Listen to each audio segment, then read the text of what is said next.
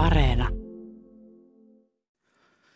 Aiheenamme tänään ovat Venäjän hyökkäyssota Ukrainassa ja ydinaseiden uhka. Hyvää huomenta Ykkösaamusta.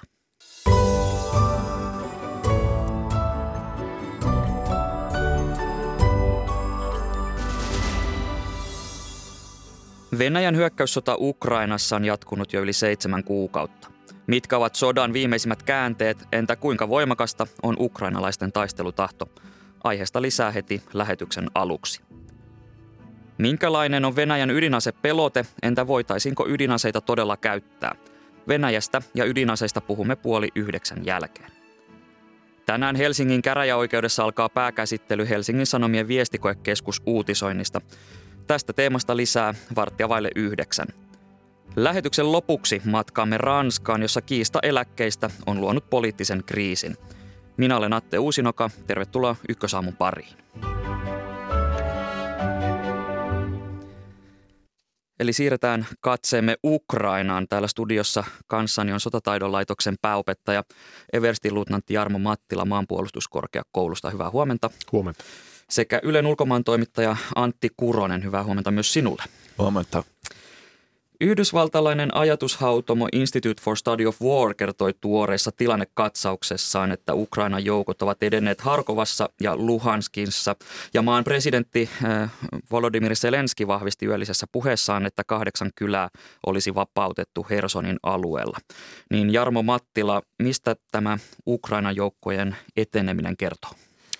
No se kertoo ensinnäkin siitä, että Ukraina on kyennyt muodostamaan – tässä kevään, kesän, syksy aikana niin ää, sodan joukkoja, jotka kykenee hyökkäystaisteluun. Ja näitä joukkoja nyt tuntuu, että niitä on, on, on riittävästi, että tämmöistä hyvää hyökkäystempoa kyetään ylläpitämään. Että jos, jos näitä ei olisi, niin hyvin nopeasti ne e, etulinjan joukot väsyisi, mutta nyt siellä tuntuu, että siellä sitä reserviäkin on, joilla kyetään sen Harkovan alueen nopea etenemisen jälkeen myöskin jatkamaan hyökkäystä eteenpäin.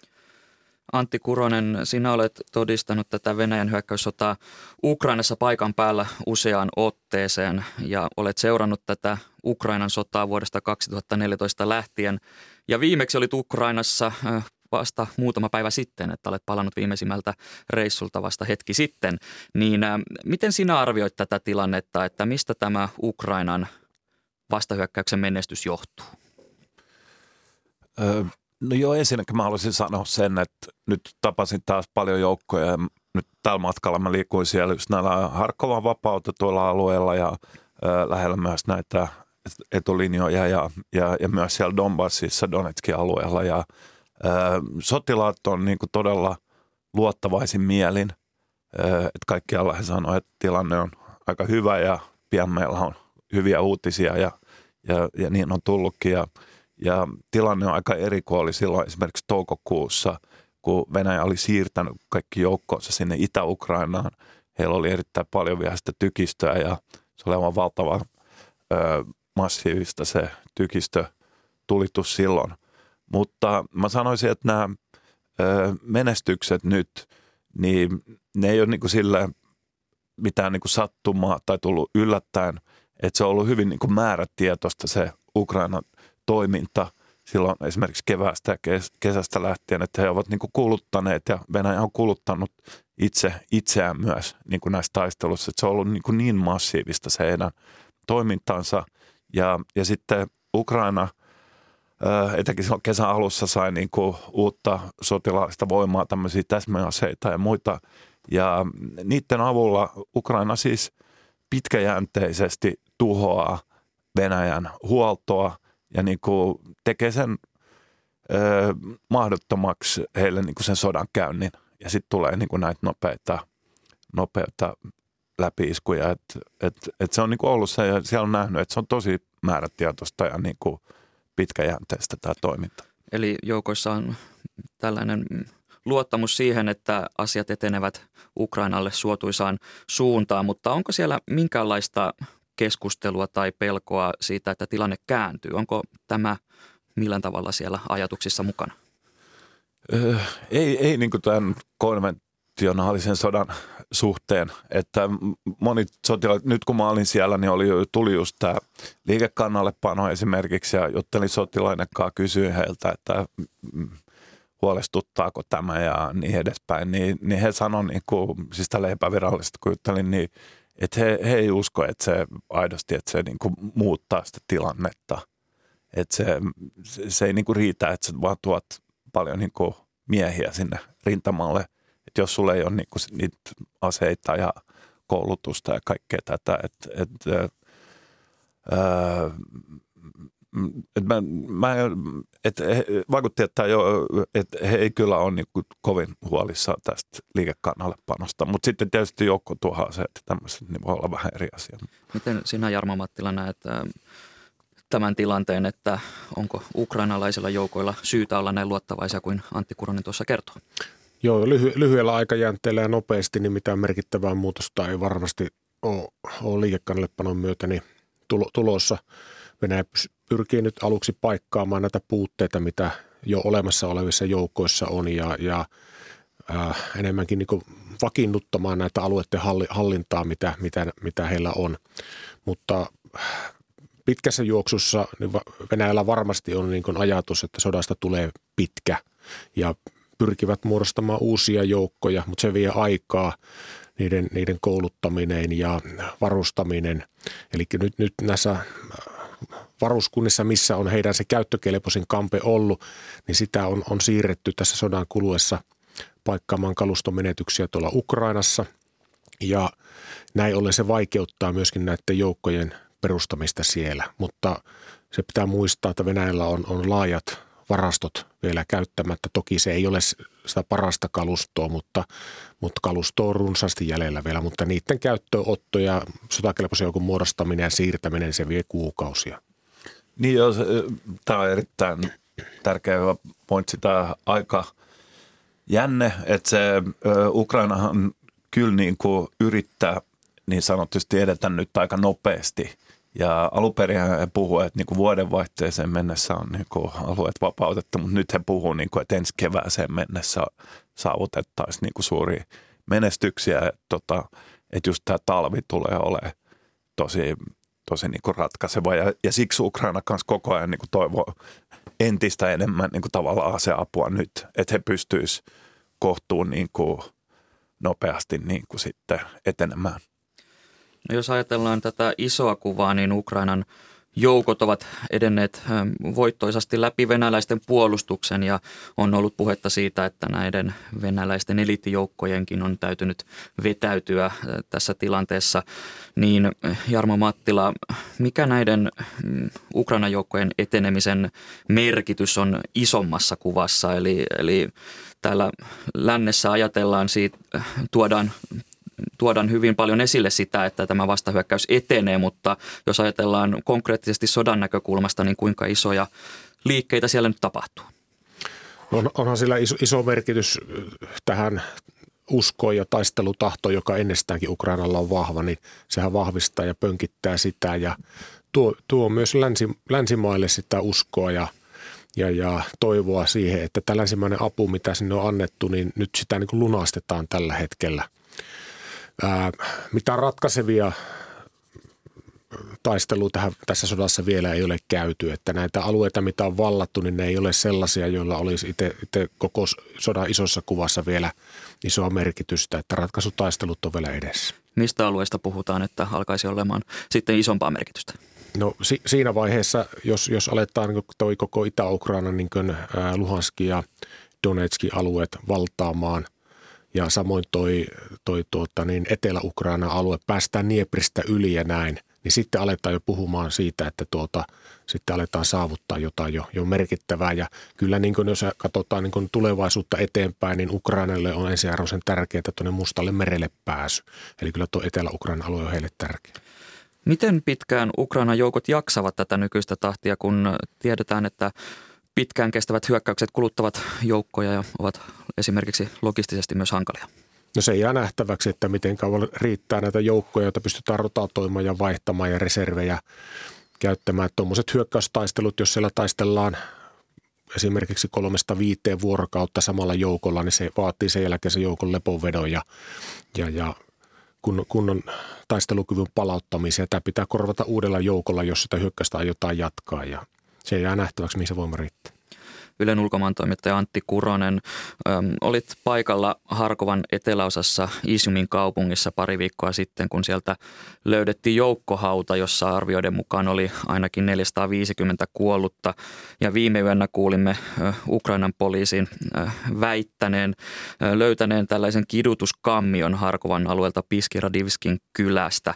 Niin olet, no, olet käynyt täällä Isumin joukkohaudalla, niin millaisia ajatuksia tämän paikan näkeminen sinussa herätti? Olet kuitenkin aika monta konfliktia urallasi nähnyt.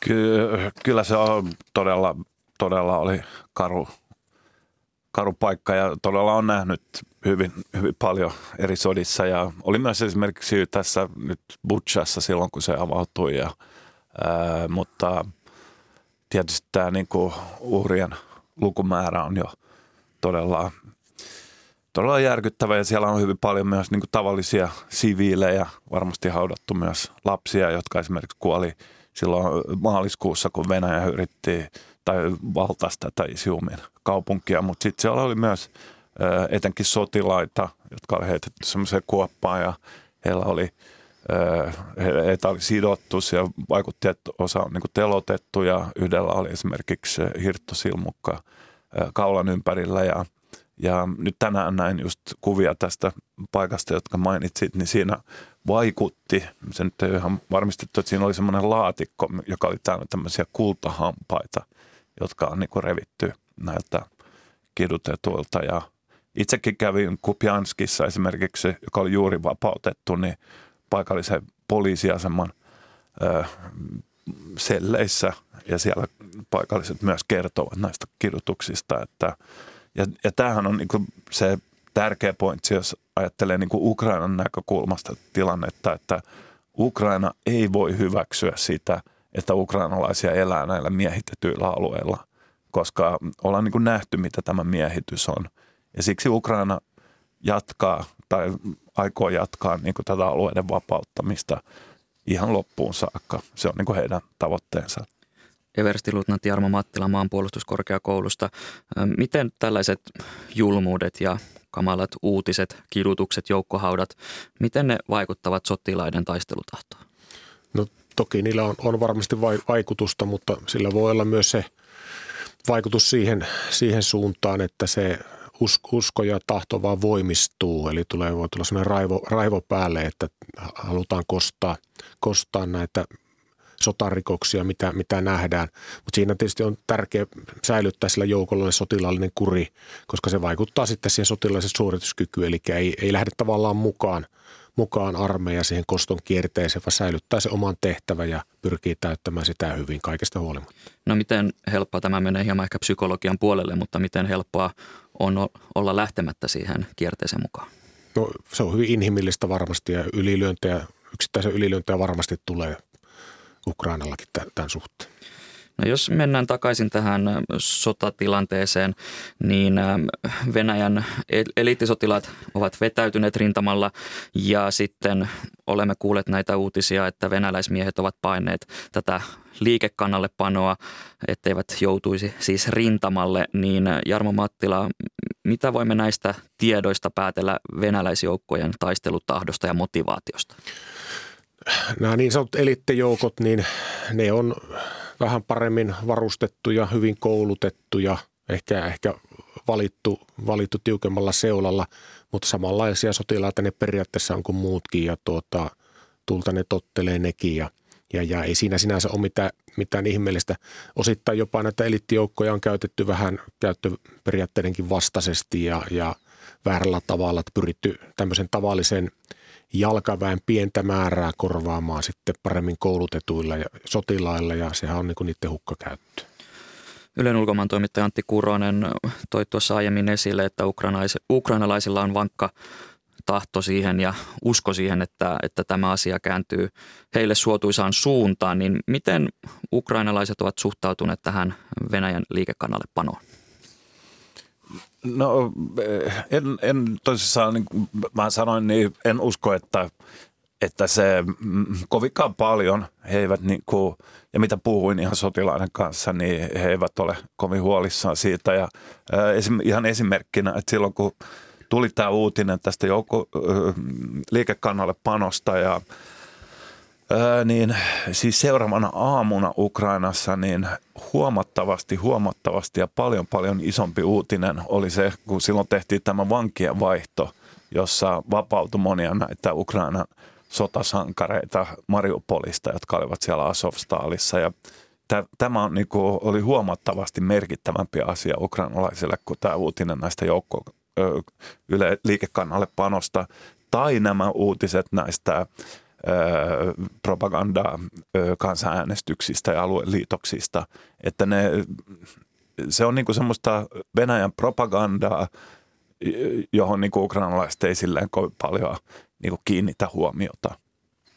Venäjän puolustusministeri Sergei Shoiku kommentoi eilen medialle, että yli 200 000 ihmistä olisi kutsuttu tässä liikekanalle panossa ja mm, arvioita on kuitenkin, että tämä liikekanalle pano koskisi jopa miljoonaa ihmistä.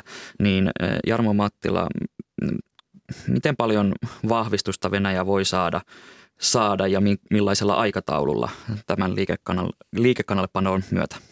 Joo, no nämä on vaihdellut, vaihdellut tämä liikekannallepanon määrät puhuttu 300 000 ja 1,2 miljoonasta ja nyt Soiku toi, että nyt kahden viikon jälkeen olisi 200 000 saatu jo riviin, riviin sotilasta, mutta ei, no kyllä kahdessa viikossa no, isosta maasta saadaan. Tämä ihmismäärä varmaan niin tuonne varuskuntiin näin, mutta ei ne mitään sodan joukkoja ole, vaan ne on ihmisiä, joita, joita varustetaan ja, ja, ja aletaan muodostaa vasta niitä sodan joukkoja, eli henkilöstö, sotamateriaali, ajoneuvot tulee saattaa yhteen ja aloittaa koulutus ja se tulee kestämään pitkään, pitkään ennen kuin se on sotavalmis joukko tällä tavalla tuotettuna. Yksittäisiä henkilötäydennyksiä saadaan nopeastikin Ukraina ja tiettävästi niitä on sinne jo lähetettykin.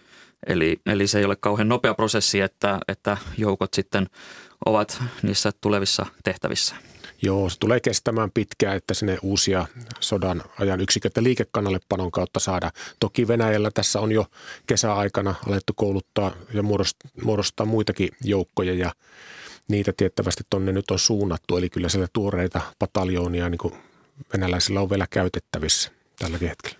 No tässä vietämme lokakuun alkupuolta, eli täällä Suomessa pakkanen, lumi, loska ovat vielä tuloillaan. Ainakin täällä Etelä-Suomessa niitä ei ole vielä nähty, mutta kun ajatellaan tätä sääolosuhteita, niin ne koskettavat niin puolustajia kuin hyökkääjiäkin, mutta myös siviilejä. Niin Antti Kuronen, miten arvioit ukrainalaisten siviilien humanitaarisen avun tarvetta, kun tämä talvi on edessä? Ky- kyllä tarve niin jatkuu suurena.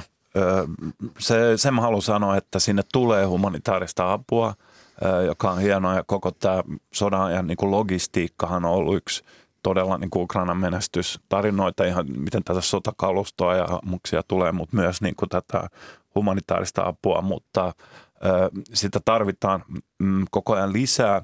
Ja, ja sitten yksi ongelma kyllä tulee nyt, siellä alkoi jo vähän niin kuin, niin kuin meilläkin tulee vähän viileämmät säät. Että esimerkiksi siellä on hyvin paljon niin kuin taloja, isoja kerrostaloja, jotka on niin kuin vaurioitunut ja kokonaisia niin kuin kaupungin osia, kaupunkeja, koska Venäjä on määrätietoisesti yrittänyt tuhota tätä infraa.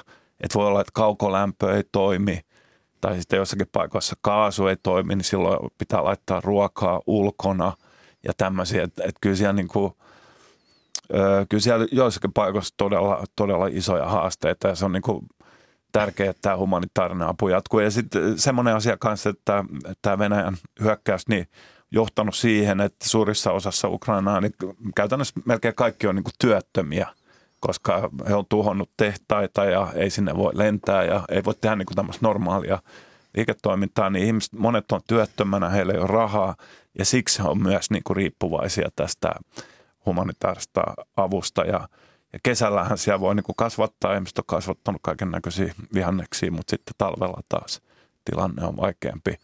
Mutta mut, ei siellä mikään paniikki ole, mutta mut avun tarve jatkuu. Eilen kuulimme Yhdysvaltojen lähettävän yli 600 miljoonalla dollarilla aseapua Ukrainaan. Tähän kuuluu esimerkiksi haupitseja ja näitä HIMARS-raketin heittimiä. Puolestaan Venäjän Yhdysvaltain suurlähettiläs Anatoli Antonov kommentoi uutistoimisto Reutersille, että tämä lisää lännen ja Venäjän välisen sotilaallisen yhteenoton riskiä. Jarmo Mattila, lisääkö tämä apu yhteenoton mahdollisuutta? Ei, minä usko, että tämä uusi apupaketti sen kummemmin sitä, sitä lisää, että näitä apupaketteja on, on useita jo myönnetty ja näin, ja tämä apu jatkuu. Tällä puheella tietysti Venäjä yrittää vaikuttaa taas tähän lännen päätöksentekoon ja yhtenäisyyteen, mutta se on tärkeää, että tämä länsimäinen apu jatkuu keskeytymättä. Eli tällä lännen avulla, aseellisella avulla on hyvin tärkeä merkitys sille, että Ukraina menestyy. Sillä on erittäin tärkeä ratkaiseva merkitys ja erityisesti nyt, jos, jos hyökkäystä pyritään jatkamaan erityisesti tuolla Hersonin suunnalla Niepri eteläpuolelle, niin se vaatii merkittävästi lisää juuri näitä kauaskantoisia asejärjestelmiä, joilla tasoitetaan sitä hyökkäystä sillä joen toisella puolella. Muuten sen joen ylittäminen on erittäin vaikeaa. Kiitokset keskustelusta maanpuolustuskorkeakoulun sotataidolaitoksen pääopettaja Everstiluutnantti Jarmo Mattila sekä Ylen ulkomaan toimittaja Antti Kuronen. Kiitos.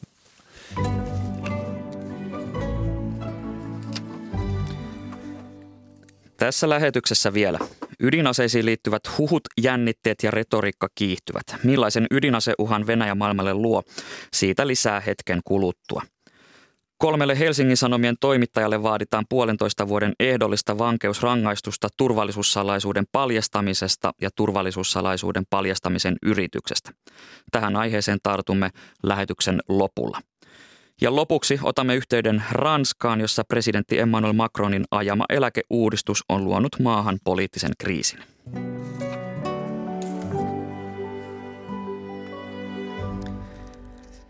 Venäjän asettama ydinaseuhka kiristää jännitteitä maailmalla ja nostaa sodan kauhukuvat uusiin mittoihin. Millaisen turvallisuusriskin Venäjän ydinaseuhittelu luo maailmaan, siitä puhumme seuraavaksi. Tervetuloa Ykkösaamuun Venäjän politiikkaan ja historiaan perehtynyt Aleksanteri-instituutin johtaja Markku Kangaspuro. Kiitos. Sekä etäyhteydellä keskusteluun osallistuu Tampereen yliopiston globaalin historian apulaisprofessori Rinna Kullaa. Hyvää huomenta. Huomenta. Brittilehti The Times uutisoi maanantaina, että Putin olisi määrännyt ydinasekalustoa lähetettäväksi kohti Ukrainan rajaa, mutta eilen illalla puolestaan kuulimme Yhdysvaltain puolustusministeriön tiedottavan, ettei etteivät he ole havainneet Venäjän valmistelevan ydinaseiden käyttöä. Niin Markku Kangaspuro, jos arvioit tätä tämänhetkistä tilannetta, niin miten lähellä Putinin Venäjä on näitä käytännön tekoja, kun puhutaan esimerkiksi näistä ydinaseista? No se, että ydinaseen käytöllä pelotellaan ja, ja sitä uhkaa pidetään yllä, niin se on aina ö, huolestuttava seikka ja se on vakavasti otettava seikka, mutta ilmeisesti nämä Yhdysvaltojen tiedustelutiedot, viralliset tiedot pitävät myöskin sen osalta paikkansa, että sitä seuraavaa askelta, käytännön askelta niiden käyttämiseksi ei ole otettu. No Putin totesi tässä aiemmassa puheessaan, että alueellisen koskemattomuuden loukkauksiin voitaisiin vastata ydinaseen ja hän painotti, että tämä ei ole bluffia. Niin Markku Kangaspuro, miten pitkään Venäjä voi olla tekemättä mitään, ettei niin sanotusti tämä bluffi paljastu vai onko tämäkin tietyllä tavalla tästä Putinin pelikirjasta ja luodaan tällä tavalla arvaamattomuutta? Sotilaallinen pelote, ydinaseet mukaan lukien perustuu siihen, että niihin uskotaan. Ja, ja se on se niiden pirullisuus myöskin tässä tilanteessa. Ei voi bluffata ikuisesti. Jos uhkailee, niin, niin siltä ja, ja se osoittautuu jatkuvasti bluffiksi. Sitä pelotteelta menee vaikutus, että se ei enää toimi silloin. Ja tämä on se koko, koko tämän rakennelman ja nyt elettävän hetken – ongelma, joka tekee, luo siitä vaarallisen. Venäjän sotilasdoktriini, jos he itse sitä noudattavat, niin, niin se tarkoittaa silloin sitä, että, että Venäjä on valmis, valmis käyttämään, on julistanut vapautensa käyttää ydin, ydinasetta siinä tilanteessa, että sen ää, niin sanottua eksistentiaalista olemassaoloa, turvallisuutta uhattaisiin. Ja, ja tietysti nyt on hyvin paljon siitä kiinni, kuinka he sitä tulkitsevat. Tällä hetkellä he eivät tulkitse niin, että Venäjän liitettyjen, liitetyillä, ää, laittomasti liitetyillä alueilla käydyt sotatoimet merkitsisivät tätä, tätä seikkaa, mutta ää, ongelma tämä on tietysti. Globaalin historian apulaisprofessori Rinna Kullaa, miten sinä arvioit tätä Putinin bluffia tässä ydinasepelotteessa?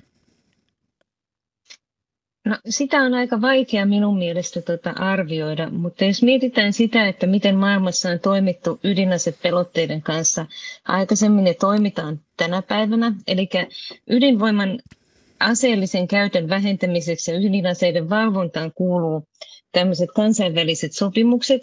Ne on joskus valtioiden välisiä, esimerkiksi START-sopimukset Venäjän ja Yhdysvaltojen välillä oli tällaisia, niitä oli kolme ja nyt on tämmöinen uusi START.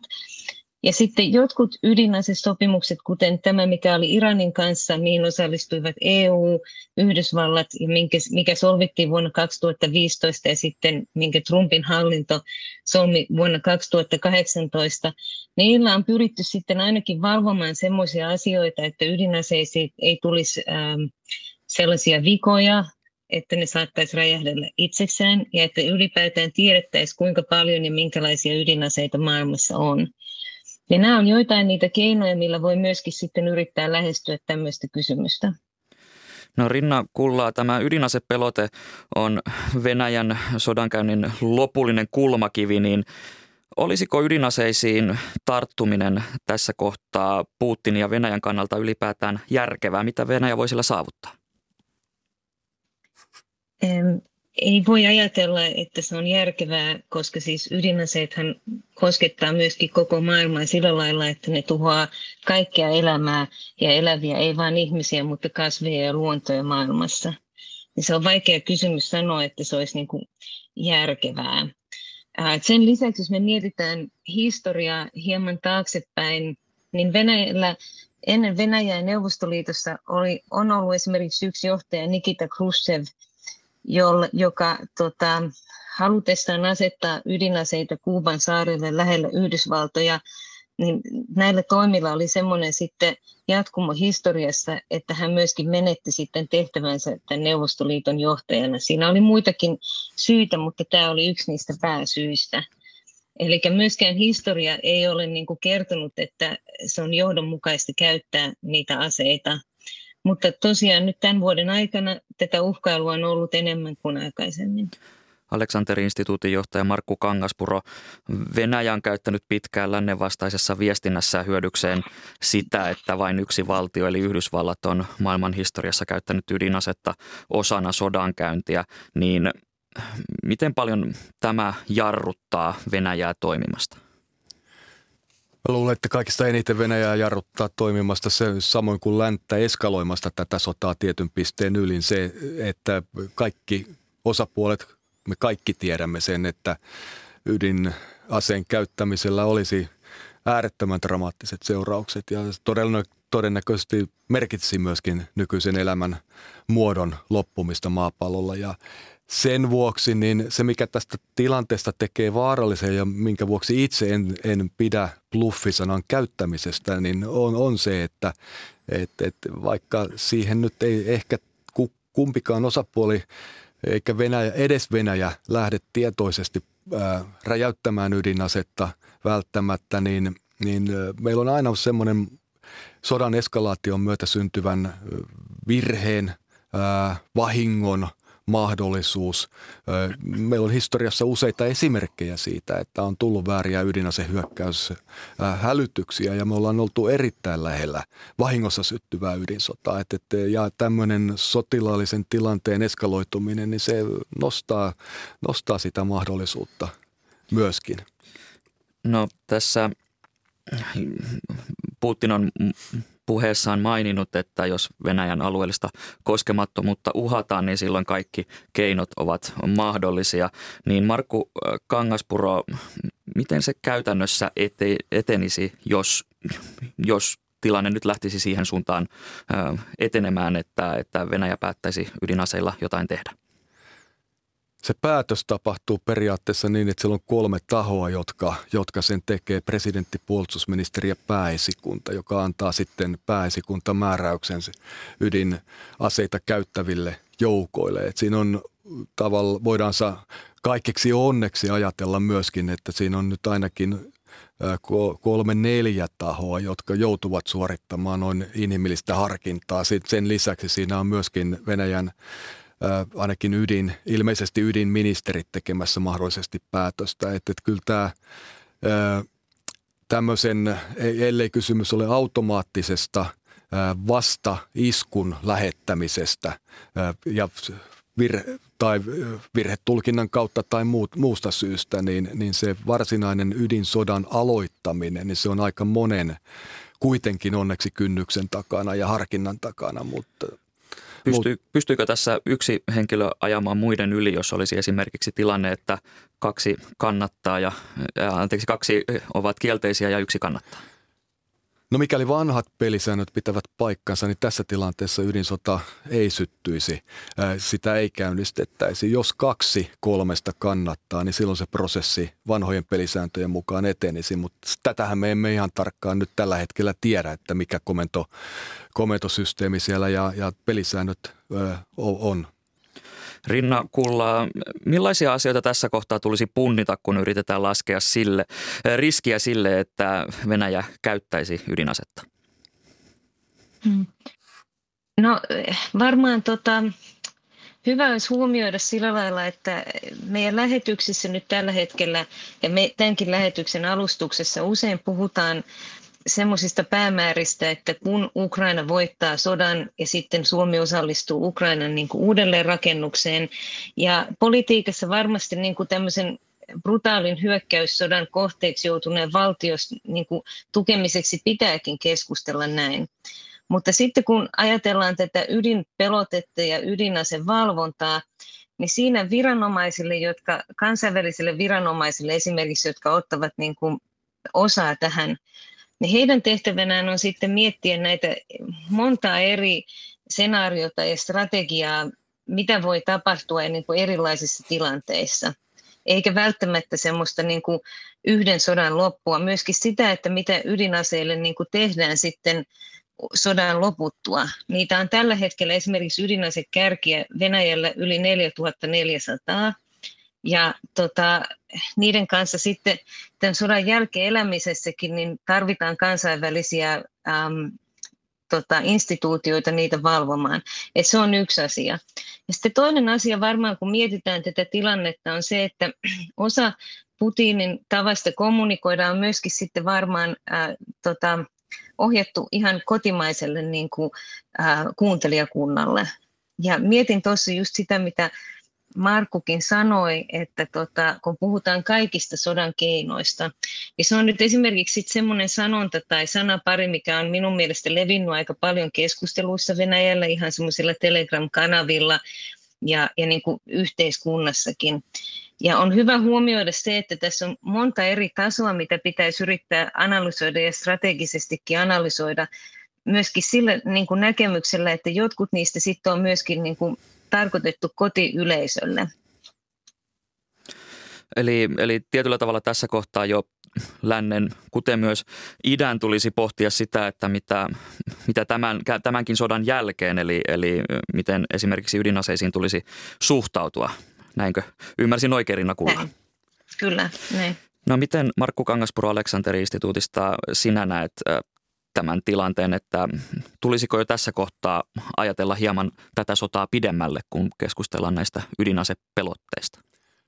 Kun keskustellaan ydinasepelotteista ja ylipäänsä Euroopan tulevaisuudesta ja vakaudesta, meidän on väistämättä siirrettävä katseemme myöskin tai nostettava katseemme tästä sodasta siihen tulevaisuuteen. On päivän selvä asia, että ihan pelkästään ilmastonmuutoksen luontokadon vuoksi ja näiden meidän eksistentiaalisten olemassa olevien ongelmiemme vuoksi, ydinaseet mukaan lukien tietysti, niin ei tulevaisuus voi rakentua pelkästään sotilaallisen pelotteen ja eskalaation, sitä myötä syntyvän eskalaation varaan. Että kyllä tämä suunta täytyy kyetä kääntämään jossakin vaiheessa ja, ja siksi tämä sotakin loppuu jossain vaiheessa jonkunlaisiin neuvotteluihin, että, että kyllä siihen pitää varautua ja valmistella. Siinä olisi aika iso paradigman muutos, jos ajatellaan tätä kansainvälistä tai maailman turvallisuuspoliittista tilannetta ja tätä kauhun tasapainoa, että olisiko suurvallat ja myös muutkin valmiita luopumaan näistä aseista. Markku Kangaspro.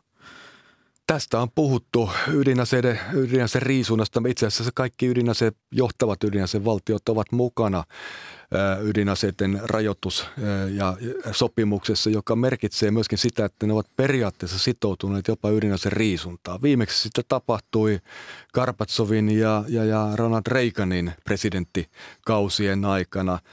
Obama nosti ydinaseen riisunnan uudestaan esille, mutta että valitettavasti myöskään nämä johtavat ydinasevallat eivät käytännön toimenpiteissä toistaiseksi ole kovin pitkälle vielä päässeet. Globaalin historian apulaisprofessori Rinna Kulla, näetkö, että tämä sota ja tämä ydinasepelotte ja ydinaseuhka olisi sellainen, joka saisi tällaisen paradigman muutoksen tässä kauhun tasapainossa aikaa?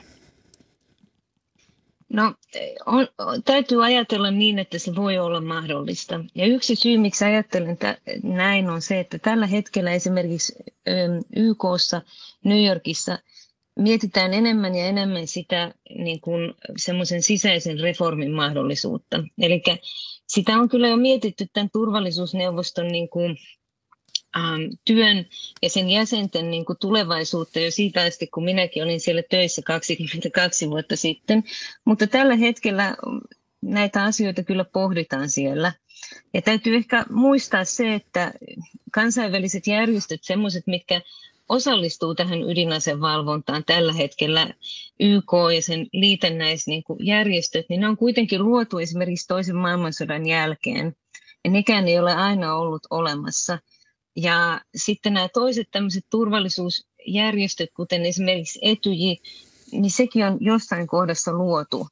Eli kyllä tämän, näiden ydinaseuhkauksien ja tämän sodan seurauksena on aivan selvää se, että ei ole vain velvollisuus miettiä turvallisuuden tulevaisuutta, mutta myöskin sillä on varmasti ponnetta samaan aikaan. Kiitokset keskustelusta Tampereen yliopiston globaalin historian apulaisprofessori Rinna Kullaa sekä Aleksanteri-instituutin johtaja Markku Kangaspuro. Kiitoksia. Tänään Helsingin käräjäoikeudessa alkaa pääkäsittely Helsingin Sanomien viestikoekeskus uutisoinnista. Viestikoekeskus on siis Suomen puolustusvoimien signaalitiedustelua harjoittava organisaatio. Kolmelle Helsingin Sanomien toimittajalle vaaditaan puolentoista vuoden ehdollista vankeusrangaistusta turvallisuussalaisuuden paljastamisesta ja turvallisuussalaisuuden paljastamisen yrityksestä. Meillä on nyt yhteys oikeustoimittajamme Päivi Happoseen. Hyvää huomenta. Hyvää huomenta. Miten ainutlaatuisesta oikeudenkäynnistä on kyse? Kyllähän tämä on aivan ainutlaatuinen. Ei Suomessa ole koskaan ollut aiemmin tällaista oikeudenkäyntiä että kolme toimittajaa, kuten äsken totesit, kolme Helsingin Sanomien toimittajaa on syytteessä turvallisuussalaisuuden paljastamisesta ja sen yrityksestä. Ja ylipäätään on hyvin harvinaista, että toimittajat ovat tuomioistuimessa syytettyjen penkillä. Ja tässä oikeudenkäynnissähän on kyse siitä, että saiko Helsingin Sanomat julkaista joulukuussa 2017 uutisen, jossa kerrottiin eh, puolustusvoimille signaalitiedustelua tehneestä viestikoekeskuksesta ja sotilastiedustelusta. Miksi nämä toimittajat ovat tällä hetkellä syytettyinä? He ovat sen takia syytettyinä, koska hyvin pian tämän uutisen julkaisun jälkeen puolustusvoimat teki tutkintapyynnön poliisille ja alkoi pitkä, pitkä esitutkinta ja sen lopuksi sitten nostettiin nämä syytteet näitä toimittajia vastaan. Ja syyttäjä katsoo, että tässä Helsingin Sanomien uutisessa julkaistiin salaista tietoa, tietoa, joka on Suomen ulkoisen turvallisuuden vuoksi salaista. Ja, ja syyttäjä katsoi, että toimittajat tiesivät, että tämä tieto on salaista. No puolustus on taas aivan eri mieltä asiasta. Puolustus kiistää nämä syytteet, kaikki kolme toimittajaa kiistävät nämä syytteet. Ja puolustus sanoo, että tässä jutussa ei ole julkaistu salaista tietoa ja kaikki tieto olisi julkisista lähteistä löydettävistä. Ja puolustuksen vahva argumentti on, kuten täälläkin ihan juuri äsken kuultiin, kun puolustuksen asianajajaa haastateltiin, niin puolustuksen vahva argumentti on se, että nämä nämä syytteessä olevat toimittajat eivät ole päättäneet tämän uutisen julkaisusta. Millaisin perustein syyttäjät perustelevat tätä kovaa rangaistusvaatimusta? No tämä rikoshan on vakava rikos. Eh, turvallisuussalaisuuden paljastaminen. Siitä kertoo se, että rikoslain mukaan siitä ei selviä sakkorangaistuksella, vaan todellakin eh, siitä on rangaistuksena minimi neljä kuukautta, maksimi neljä vuotta vankeutta. Syyttäjä on katsonut, että tämä teko on syyttäjän mielestä niin vakava, että rangaistusvaatimus on todellakin tuo vähintään puolitoista vuotta ehdollista vankeutta näille, näille vastaajille. Totta kai vastaajat kiistävät ja he eivät pidä tätä rangaistusta sopivana, mutta syyttäjä katsoo näin. Oikeustoimittaja Päivi Happonen, miksi syytteessä on kolme Helsingin Sanomien toimittajaa, mutta ei yhtään esimiestä tai vastaavaa päätoimittajaa? No tämä on hyvin kiinnostava kysymys, mitä itse asiassa viime viikkoina on, on paljon, paljon puhuttu. Täällähän on kolme toimittajaa syytteessä. Yksi heistä on toiminut tämän yhden toimituksen esimies, esihenkilönä, esimiehenä. Ja tuota, siitähän on paljon keskusteltu, miksi vastaava päätoimittaja Kaius Niemi ei saanut syytettä tähän oikeudenkäyntiin. Hän on muuten täällä tällä hetkellä täällä oikeustalolla, seuraa oikeudenkäyntiä. Mutta häntä kuultiin epäiltynä tässä tutkintavaiheesta. Poliisi esitti hänelle noin 80 kysymystä, joihin hän ei juuri mihinkään vastannut. Hän ei halunnut vastata ja syyttäjä ei saanut näyttöä siitä, että vastaava päätoimittaja Kaius Niemi olisi tiennyt tämän uutisen julkaisusta ja ollut siitä päättämästä. Siihen perustuu se, että hän ei saanut saanut syytteitä. Ja hän ei ole suostunut kertomaan tähän mennessä ainakaan julkisuudessa sitä, että tekikö hän tuo julkaisupäätöksen. Se ei ole tämän oikeudenkäynnin kannalta loppujen lopuksi oleellinen kysymys, mutta se on suuren yleisön mielestä varmasti hyvinkin tärkeä kysymys, kuka tiedotusvälineissä tekee päätökset tämän kaltaisten uutisten julkaisusta. Tämä viestikoekeskus uutisointi, se siis julkaistiin Helsingin Sanomissa vuonna 2017 ja sen yhteydessä julkaistiin salaiseksi leimattuja sotilastiedustelun asiakirjoja. Niin Päivi Happonen, mitä tiedämme tässä kohtaa siitä, että miten nämä salaiset tiedostot päätyivät toimittajille? No tässä alkoi todellakin kaksi tutkintaa tämän uutisen jälkeen ja toinen on se tutkinta, jonka oikeudenkäyntiä nyt täällä tänään istutaan. Toinen tutkinta on vielä kesken ja siinä selvitetään, että kuinka nämä salaiset tiedot todellakin päätyvät Helsingin Sanomien toimittajalle toimitukseen. Julkisuudessa olleiden tietojen mukaan tästä niin kuin salaisen tiedon luovuttamisesta epäiltäisiin puolustusvoimien entistä tiedustelupäällikköä Alafusofia, mutta hän on kiistänyt syyllistyneensä rikokseen ja, ja täytyy muistaa, että se tutkinta on vielä kesken. Siitä ei ole yhtään syytettä vielä nostettu. Eli, eli se on kesken ja tämä juttu on nyt siinä vaiheessa, että täällä tänään luetaan sitten syytteet tästä turvallisuussalaisuuden paljastamisesta ja se yrityksestä. Olet parhaillaan siellä Helsingin käräjäoikeudessa, niin äh, miten päivä siellä tulee tänään etenemään? No tämä päivä etenee täällä sillä tavalla, että istunto alkaa kello yhdeksän. Täällä on todella paljon mediaa, toimittajia, kameroita paikalla ja, ja tämä istunto käydään äh, poikkeuksellisesti tuolla turvasalissa. Ja siellä on hyvin tiukat turvatoimet. Se tarkoittaa sitä, että kuvaajat eivät pääse tänään ottamaan niin sanottuja aloituskuvia tuonne oikeussaliin. Me toimittajat toki pääsemme sitä oikeutta siellä seuraamaan. Syyttäjä lukee syytteet, pitää asiaesittelyn. Eli siinä tulee sitten laajasti ilmi, miksi syyttäjä on nostanut nämä syytteet. Sen jälkeen puolustus pääsee ääneen täällä ja puolustus tulee kiistämään nämä, nämä syytteet. Ja, ja kuten sanottu, puolustuksen pääargumentit ovat, olen keskustellut Kai Kotirannan puolustuksen asianajajan kanssa, niin hän vielä korosti sitä, että pääargumentit ovat todellakin se, että nämä tiedot eivät ole olleet julkisia ja ne ovat olleet saatavissa julkisista lähteistä, no siitä syyttäjä on eri mieltä. Mutta puolustus sanoi, että entistä voimakkaammin he nojaavat siihen, että nämä kyseiset toimittajat eivät ole tehneet julkaisupäätöstä. Tänään siis kuullaan laajasti syyttäjän ja puolustuksen näkemystä tähän asiaan. Oikeustoimittajamme Päivi Happonen, kiitokset näistä kommenteista. Kiitoksia. Sitten Helsingistä Ranskaan, jossa on ollut poliittisesti varsin rauhallista presidentinvaalien ja parlamenttivaalien jälkeen, mutta nyt syyskauden alettua ovat myös tunteet alkaneet kuohua. Keskiössä ovat esimerkiksi hunnut ja eläkkeet. Meillä on nyt yhteys toimittaja Jari Mäkiseen. Hyvää huomenta. Erittäin hyvää huomenta. Viime torstaina siellä oli lakkoja, kun ammattiyhdistykset vastustivat presidentti Macronin eläkeuudistusta. Niin mistä tässä tapauksessa on oikein kyse?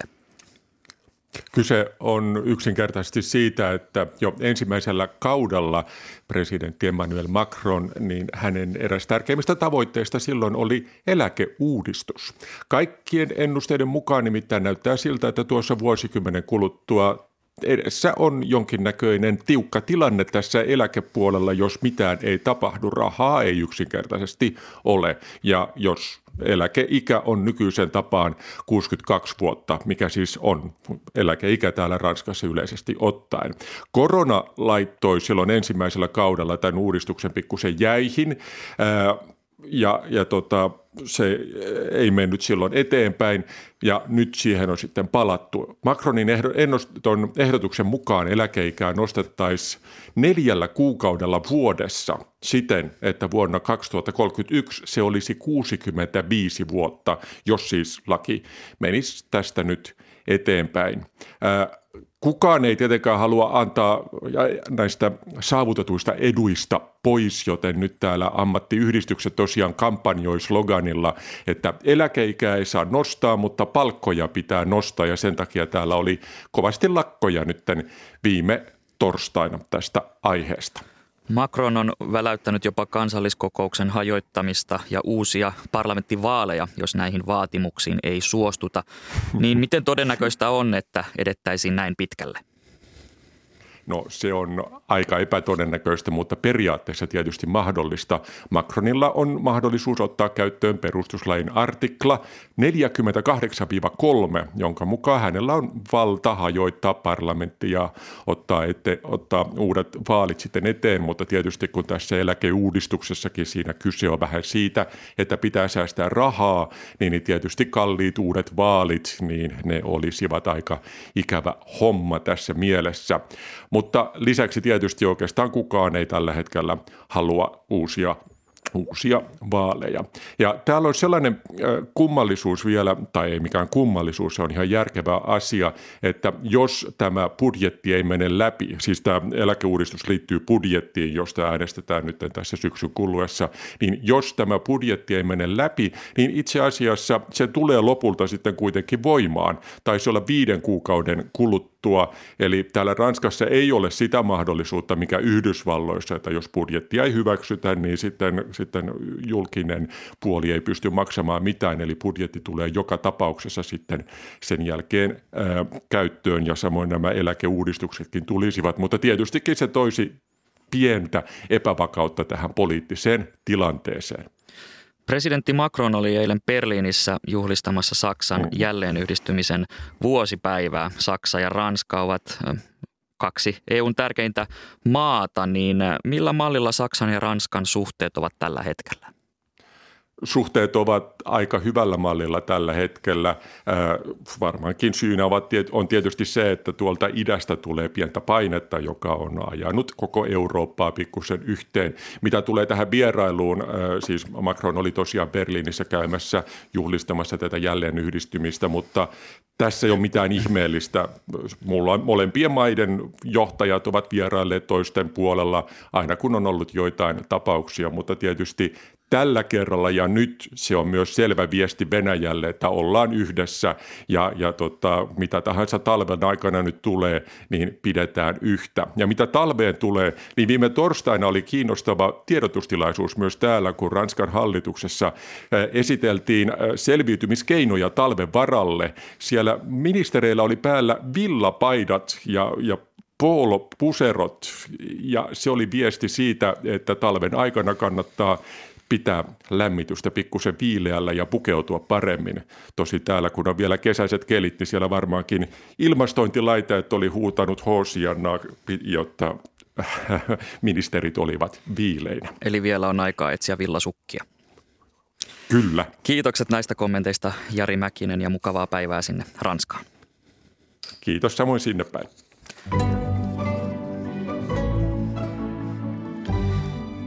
Tätä lähetystä ovat kanssani tehneet toimittajat Elina Sonkajärvi ja Veera Sinervo. Lähetyksen tuotti Hanna Juuti, äänitarkkailijana toimii Pasi Ilkka. Kanavan kuuluttaja Juha Salomaa, hyvää huomenta. Huomenta. Mitä keskiviikko pitää sisällään? No, muun muassa taas monipuolista äh, vaihtelevaa ohjelmaa, kun mehiläisten kommunikoinnista päästään kuulemasta 14.30 Aristoteleen kantapäässä siitä kuullaan, niin sitten heti 15 Kulttuuri Ykkösessä tutustutaan Manserokkiin, mitä se sitten lieneekään. Manserok eilen tänään ja huomenna Kulttuuri Ykkösen aiheena 15.02. Eli voisi olettaa Popeda ja Eppu Normaalia. Kiitokset Juha Salomaa. Tässä oli keskiviikon ykkösaamu. Minä olen Atte Uusinoka ja kiitokset kuulijoille seurasta, mutta nyt mennään kohti uutisia ja aikamerkkiä.